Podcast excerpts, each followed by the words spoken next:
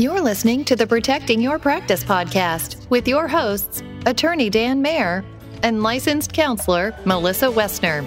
Dan is not your attorney, and Melissa is not your therapist, but they're here to help you cross your T's and dot your I's as they talk about all the things you wish you had learned in grad school. And now, here are your hosts.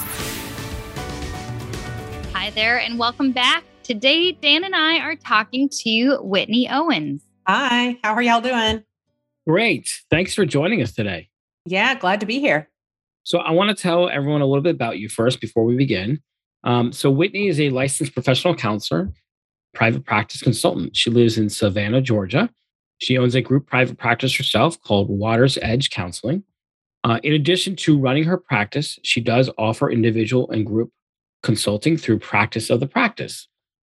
Whitney places a special emphasis on helping clinicians start and grow faith based practices. She hosts a podcast as well, and it helps faith based practice owners. It's called Faith in Practice, and it's a podcast, like I said. Whitney has also spoken at the Licensed Professional Counselors Association of Georgia's annual convention the past three years. She's also been at the Maryland convention, which uh, we sometimes attend. And Whitney is a wife and she's the mother of two beautiful girls. So, welcome again. We're so grateful to have you here. Thank you. I enjoyed listening uh, to you read through that. And it was great to meet Melissa and get to speak at that conference. So, thank you for that, Melissa. I'm just happy that I made it through there without, you know, messing up. Sometimes I always I, I make stumble with my words, so I'm glad I got through that this time. Yeah, sometimes you you you hear people read the bios and uh-huh. they get really structured about it, but like you you read it so like comfortably and enjoying it. And I was like, yeah, it's nice to just sit here and listen to your voice. So yeah. yeah, well, we are really looking forward to having you here, uh, you know, on the Protecting Your Practice podcast. Dan and I are often talking about obviously protecting your practice, but also compliance, best practices, and making sure that clinicians are doing things that are ethical, legal.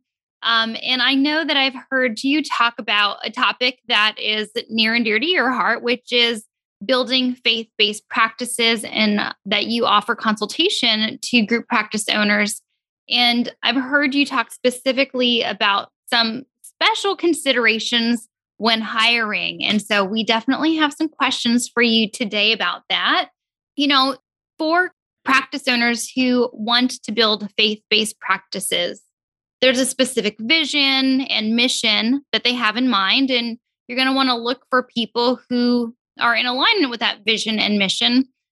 What are some of the things that you encourage practice owners to consider when hiring so that they can find people who are in alignment with the practice while also being mindful of hiring guidelines and, and legal guidelines surrounding hiring?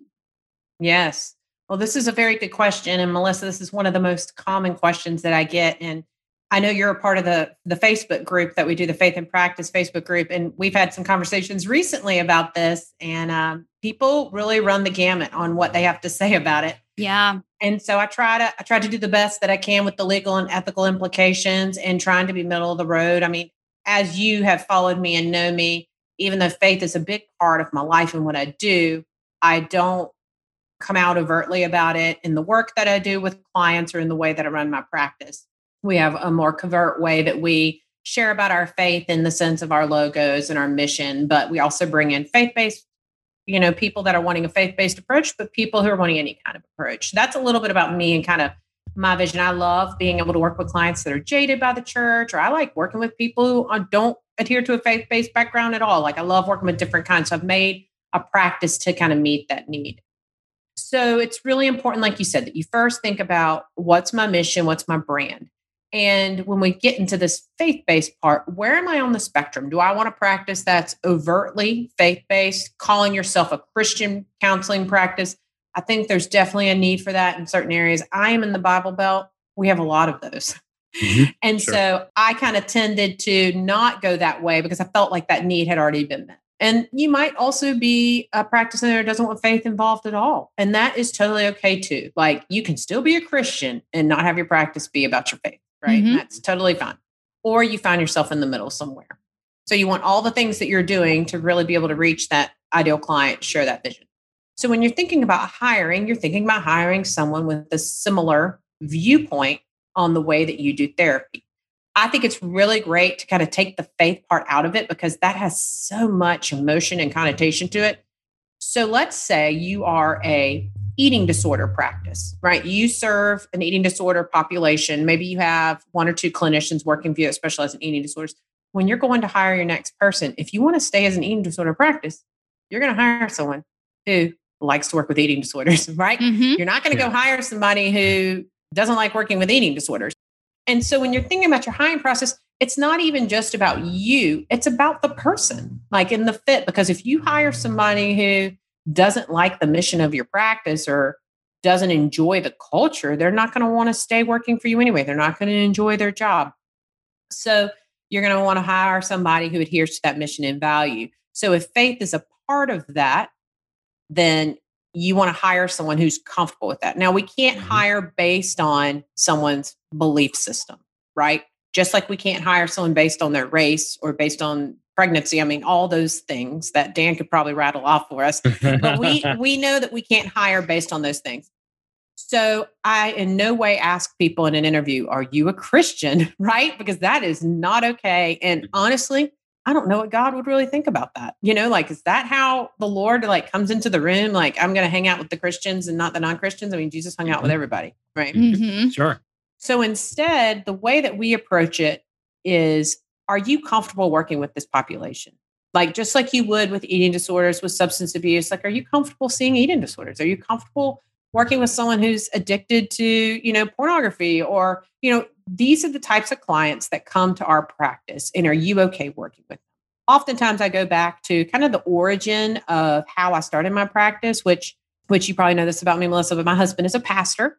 And so when I got to Savannah, I couldn't find a job. You got to know somebody to get a job. And so I started a private practice. I didn't know what else to do. And he was my first contact. So he told everyone on staff, my husband, my wife's doing ministry, you know, by doing this consulting, I mean, counseling business, send mm-hmm. people her way. Then I started getting clients. Then I connected with the other Methodist churches. And then I kind of expanded from there. So I would say the fact that we're located in the South and my husband's a pastor, I started my practice probably getting 30, 40% of people just saying, I want a Christian perspective. So we explain that to people in the interview that people will call us wanting a Christian perspective. Are you comfortable offering this to clients?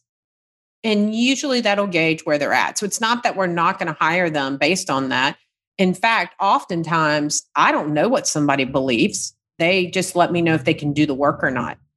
And then if they're comfortable integrating faith, if clients are requesting this type of treatment, then we can move forward in the hiring process. But I don't want to create an mm-hmm. environment they're not happy with anyway.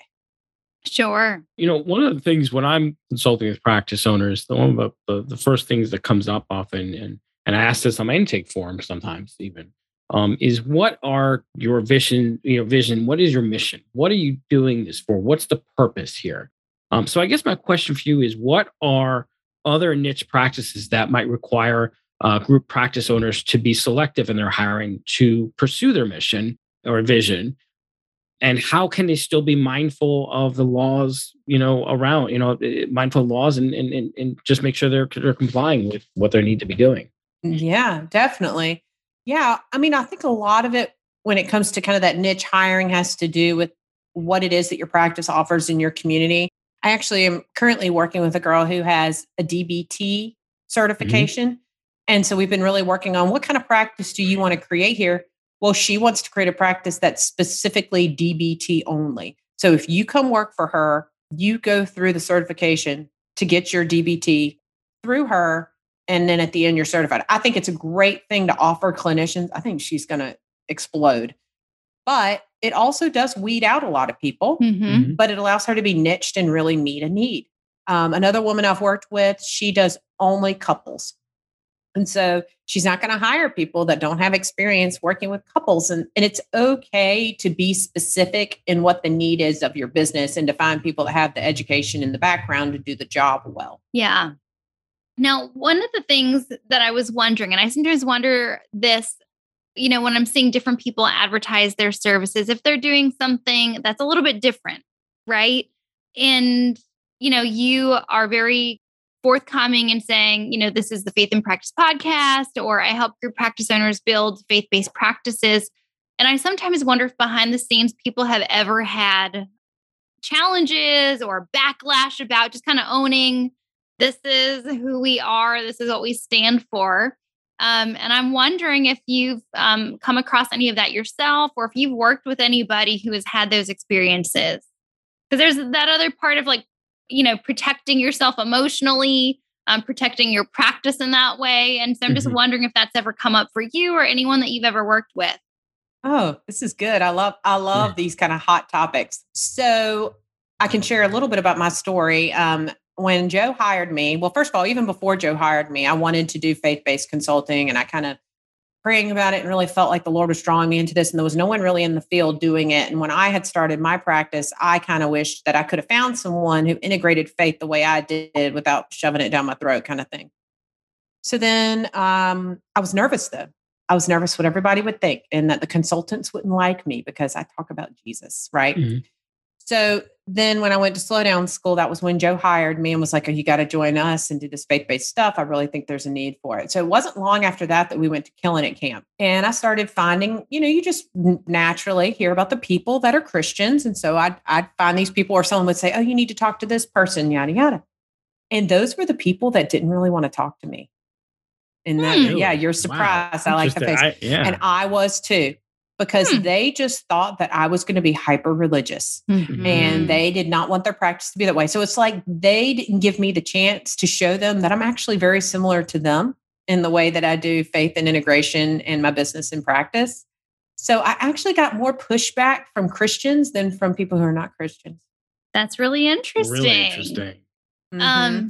that's well, interesting. Yeah. If, I was going to say it's interesting because too often I think people just assume faith is something that's you know so selective. Oh well, you're going to talk about faith. It excludes any other conversation we can possibly have.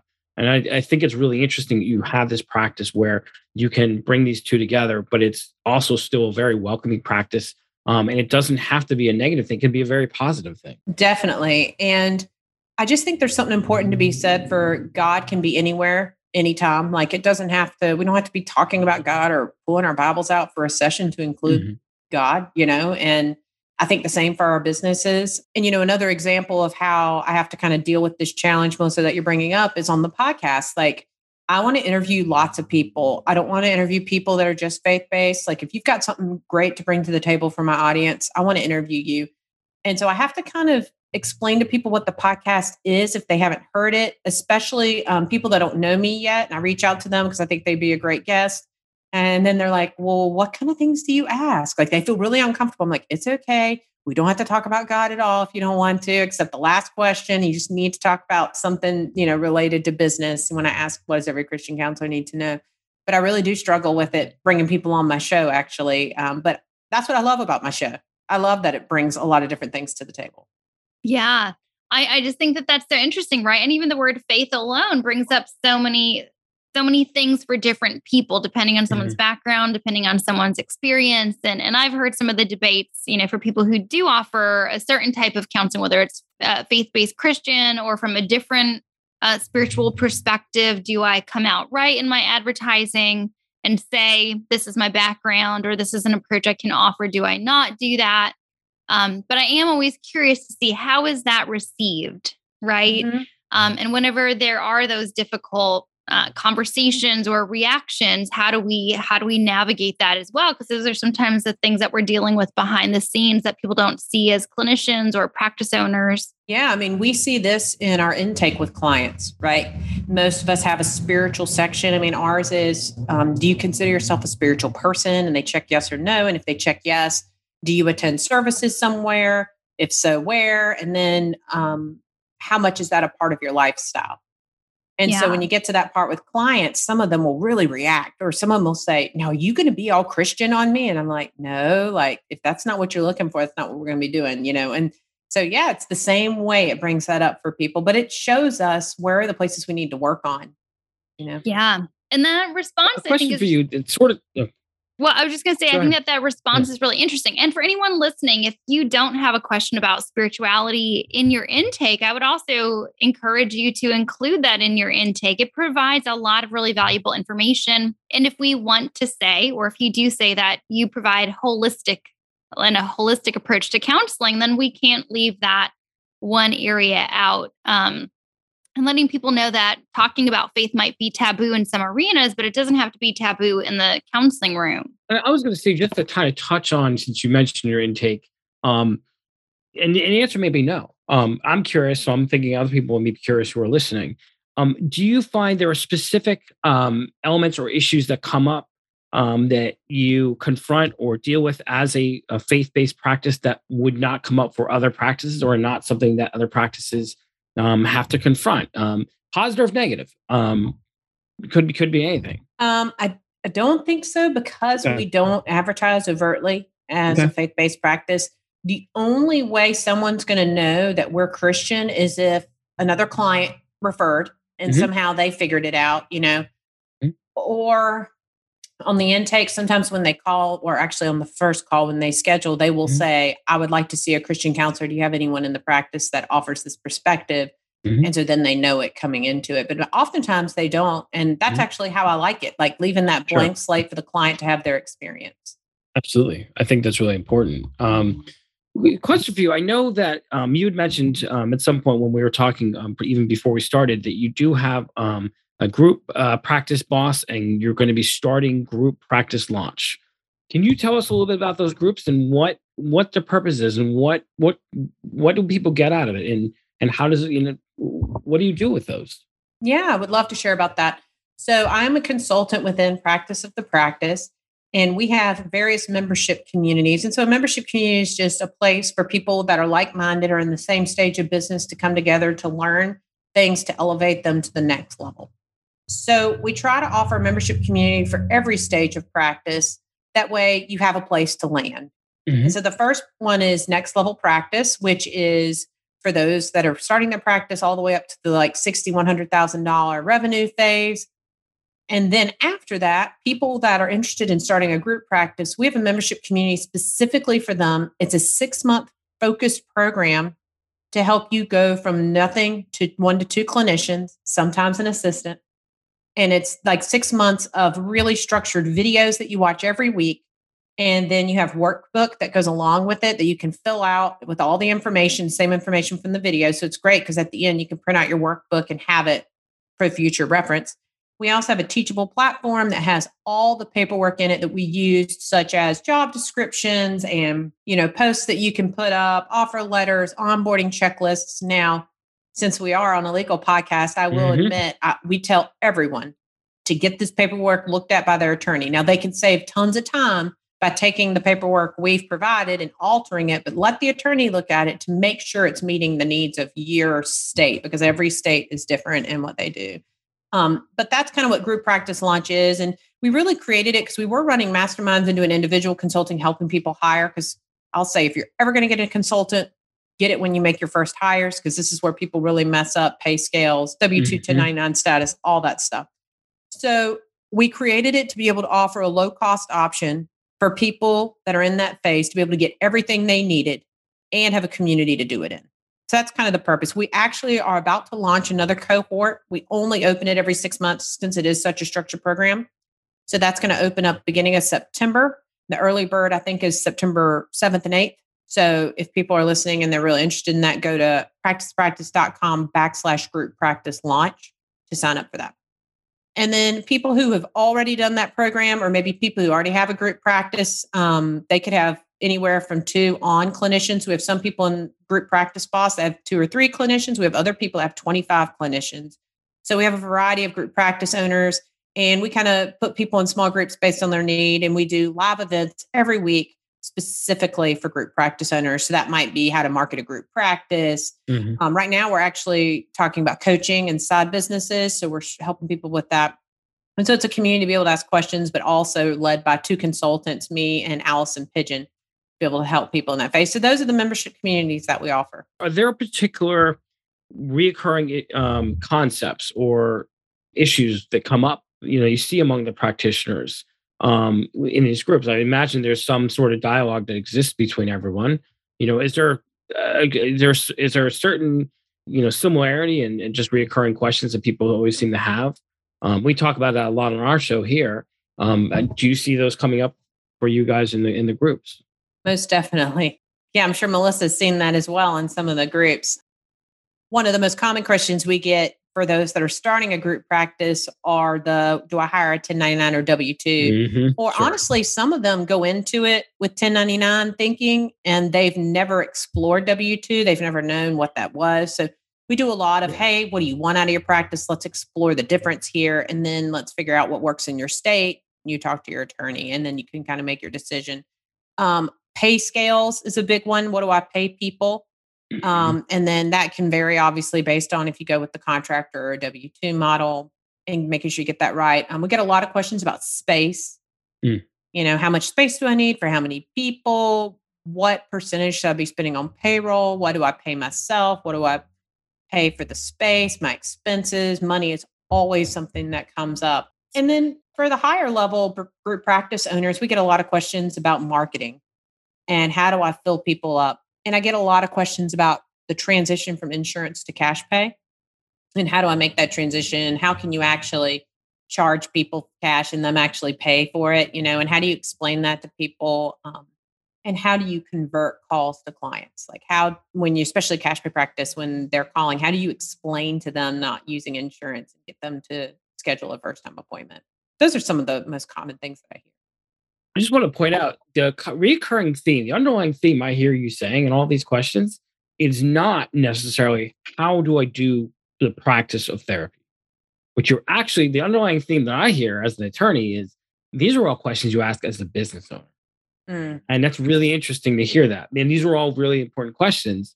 Um, and it's interesting because Melissa and I have talked about this, I think, even on here, where there seems to be a hesitancy among a lot of practitioners to you know want or ability to earn money like as if that it's it's a bad thing that you should earn money you know make money while doing therapy when in fact you know you can you can and should be making money but you know you're offering a service and that's important but you are have a, you're entitled to get paid you're entitled to make money doing this Yep, and you're saying that to a faith-based consultant. that is that is what I was just going to ask, I, Whitney.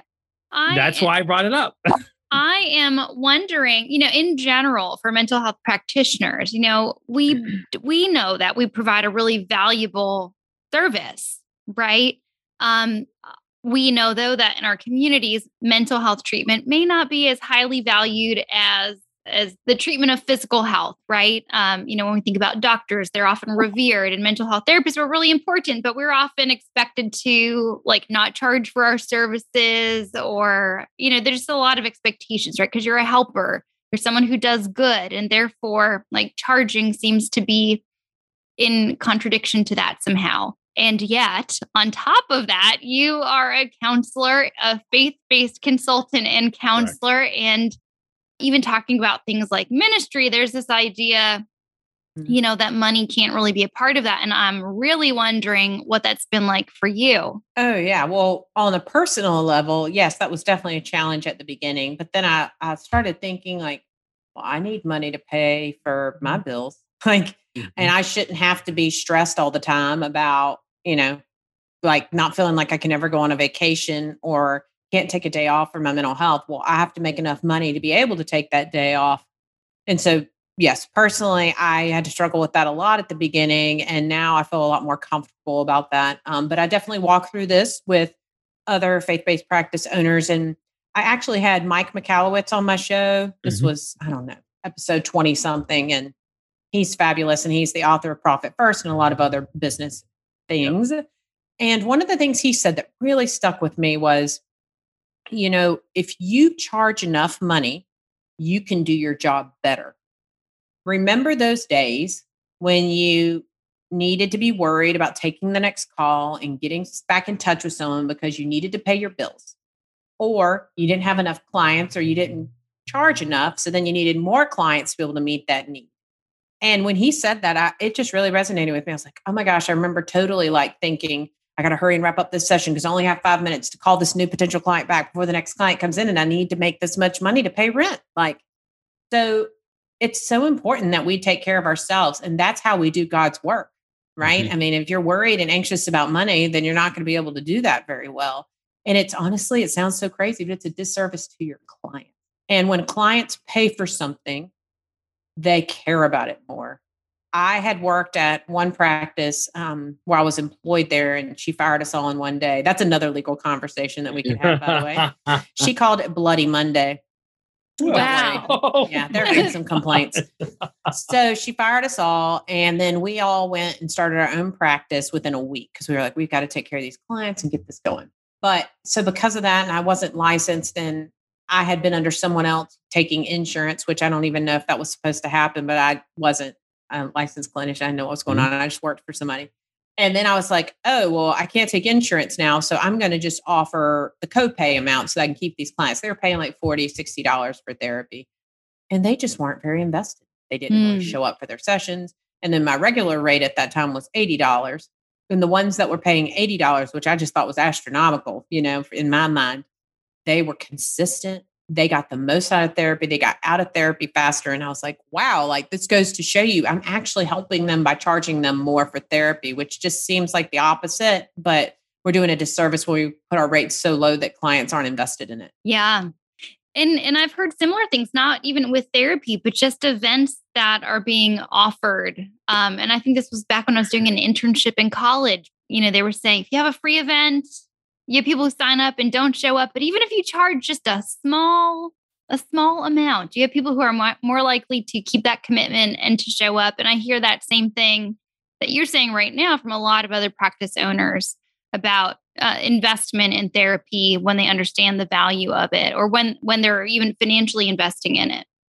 Yeah definitely. Yeah, yeah i mean to your point you know this i think this is a big issue is you know therapists and, and mental health practitioners take care of other people. Um, and I think that's really relevant, of course, in in a faith based practice, especially too.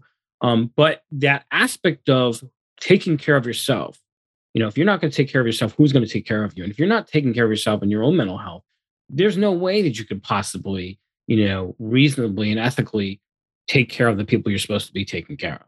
Yeah, so true. Yeah, well, we love all this information that you're sharing with us. Um, and I'm sure that there are going to be a lot of people who resonate with this information, who are, you know, grappling with some of these questions, um, and who are also, you know, figuring out some of these questions if faith is an important part of their own lives, if that's something that they want to be a part of their practices.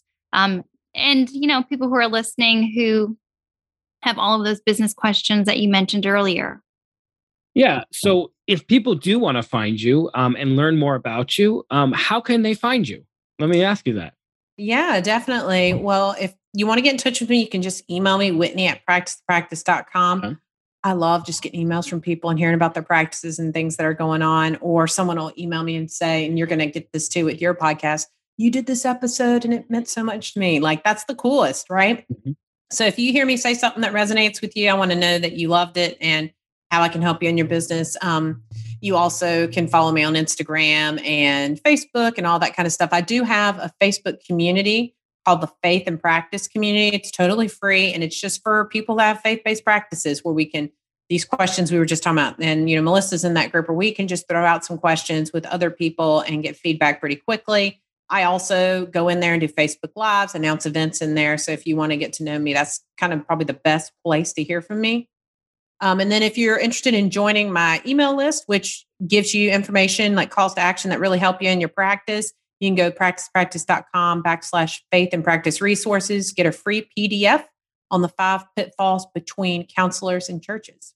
Wow. Interesting well, title, Interesting. right? Wow. Yeah. I will say this has been fascinating. Um, and it's so nice to have you on because I think this is such an important and it's also um, there's a lot of people doing this and, and i think it's really useful information you provided and i think what you're doing um, and helping other practices is so important so we're really grateful that you came on to join us today um, and we hope that everyone listening enjoyed this um, uh, interview as much as we enjoyed doing it you know i want to thank you again for coming on as i always say to everyone if you want to reach out to us if you have questions if you have a question for whitney feel free to, to reach out to us. We can pass it on to her. We look forward to hearing from you. Any anecdotes, things like that, please reach out to us. Other than that, we will talk to you soon. And again, I thank you guys for joining us. Thank you for listening to the Protecting Your Practice podcast. Be sure to visit protectingyourpractice.com to connect with us, continue the conversation, and access additional information. As a reminder, the information on this podcast does not constitute legal advice. Listeners should contact their own attorney or paid consultant for all decisions regarding their own practice.